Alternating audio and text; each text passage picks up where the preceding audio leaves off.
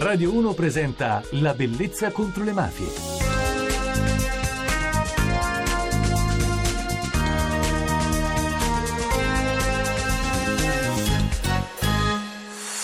Buonanotte da Francesca Barra e benvenuti alla Bellezza contro le mafie. Inizio questa puntata con una lettera, pubblicata qualche tempo fa sul quotidiano La Sicilia. A scriverla i figli di Pino Sucameli. Sono Francesco, Alessandro e Dario Sucameli. Il padre era dirigente dell'ufficio tecnico del comune di Mazzara del Vallo, in provincia di Trapani, ma viene arrestato nel 2007. Ha fornito la latitanza di due boss mafiosi ed è stato condannato nel 2009. Loro però esortano a ricordare i veri eroi, come Paolo Borsellino e Giovanni Falcone, ed esprimono la loro indignazione per lo scempio che del nostro nome ha fatto nostro padre. Ve la leggerò perché questa testimonianza esorti altri figli, come fece Rita Atria, di cui vi parleremo fra poco, o ancora Denis Cosco, che denunciò il padre nel processo sull'omicidio della mamma, Lea Garofalo, o ancora la signora Maria Saladino, figlia di un piccolo boss che diventò operatrice sociale, maestra, aiutò moltissimi bambini a ricostruirsi un futuro migliore. Sono figli speciali che scelgono una strada speciale, diversa, di non portare solo la croce dei padri, ma l'onore del riscatto più onesto.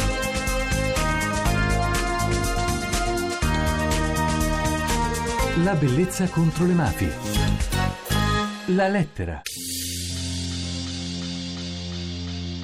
Noi vogliamo dire a tutti che l'esempio di uomini come Giovanni Falcone e Paolo Borsellino ci ha resi capaci di riconoscere ancora l'onore e la dignità vera, di vita vissuta onestamente, di superare l'equivoco della solidarietà familiare e chiamare le cose con il nome, mafia. Chiediamo ancora scusa a tutti per lui, voglia essere questo il nostro piccolo contributo di testimonianza e resistenza alla Sicilia onesta. Grazie Paolo, grazie Giovanni, gli unici uomini d'onore che riconosciamo. Francesco, Alessandro e Dario Sucameli. La bellezza contro le mafie. Il racconto.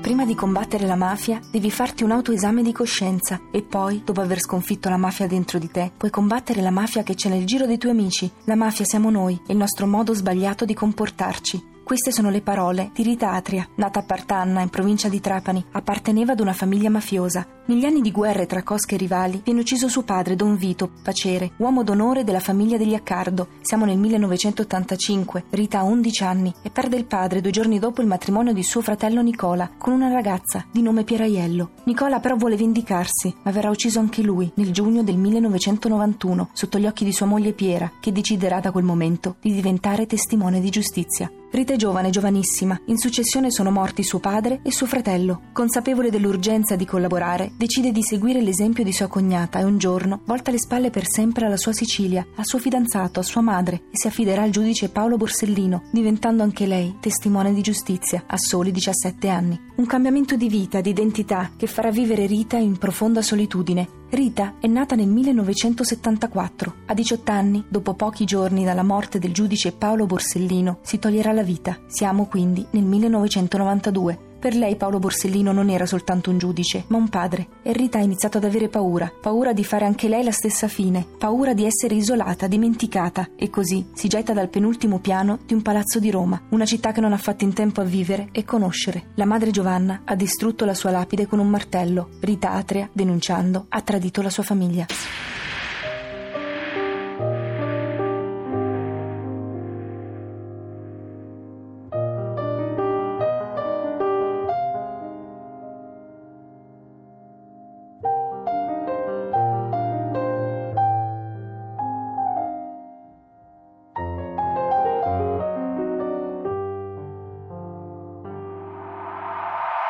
Nel suo diario furono ritrovate queste parole. Ora che è morto Borsellino, nessuno può capire che vuoto ha lasciato nella mia vita. Tutti hanno paura, ma io l'unica cosa di cui ho paura è che lo Stato mafioso vincerà e quei poveri scemi che combattono contro i mulini a vento saranno uccisi. Borsellino sei morto per ciò in cui credevi, ma io senza di te sono morta. Ritatria. Rita è stata e resterà sempre un grande esempio di ribellione di donne che con il proprio coraggio hanno scelto di non vivere asservite. Vorrei ricordare che le deposizioni di Rita e di sua cognata Piera hanno permesso di arrestare diversi mafiosi. Per saperne di più, Per mettervi in contatto con noi potrete scrivere sul gruppo di Facebook La Bellezza contro le Mafie oppure su Twitter cercando me Francesca Barra o direttamente La Bellezza contro le Mafie. Potrete anche scaricare le puntate dall'archivio sia dell'edizione notturna che quelle della domenica mattina in onda la scorsa stagione sul podcast di Radio 1 www.radio1.rai.it slash La Bellezza contro le Mafie. La bellezza contro le mafie. La musica. Per questa notte vi dedico sola il nuovo singolo di Francesca Michelin. E ti si legge negli occhi perché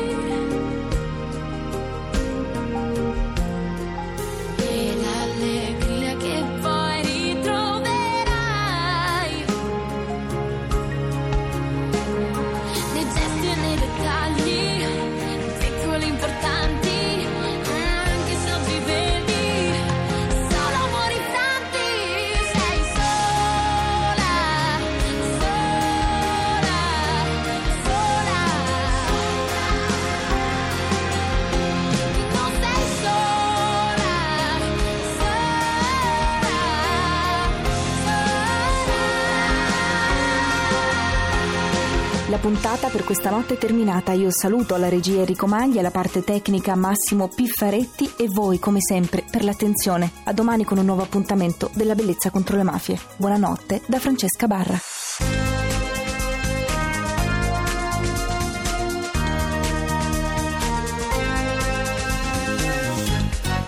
La bellezza contro le mafie.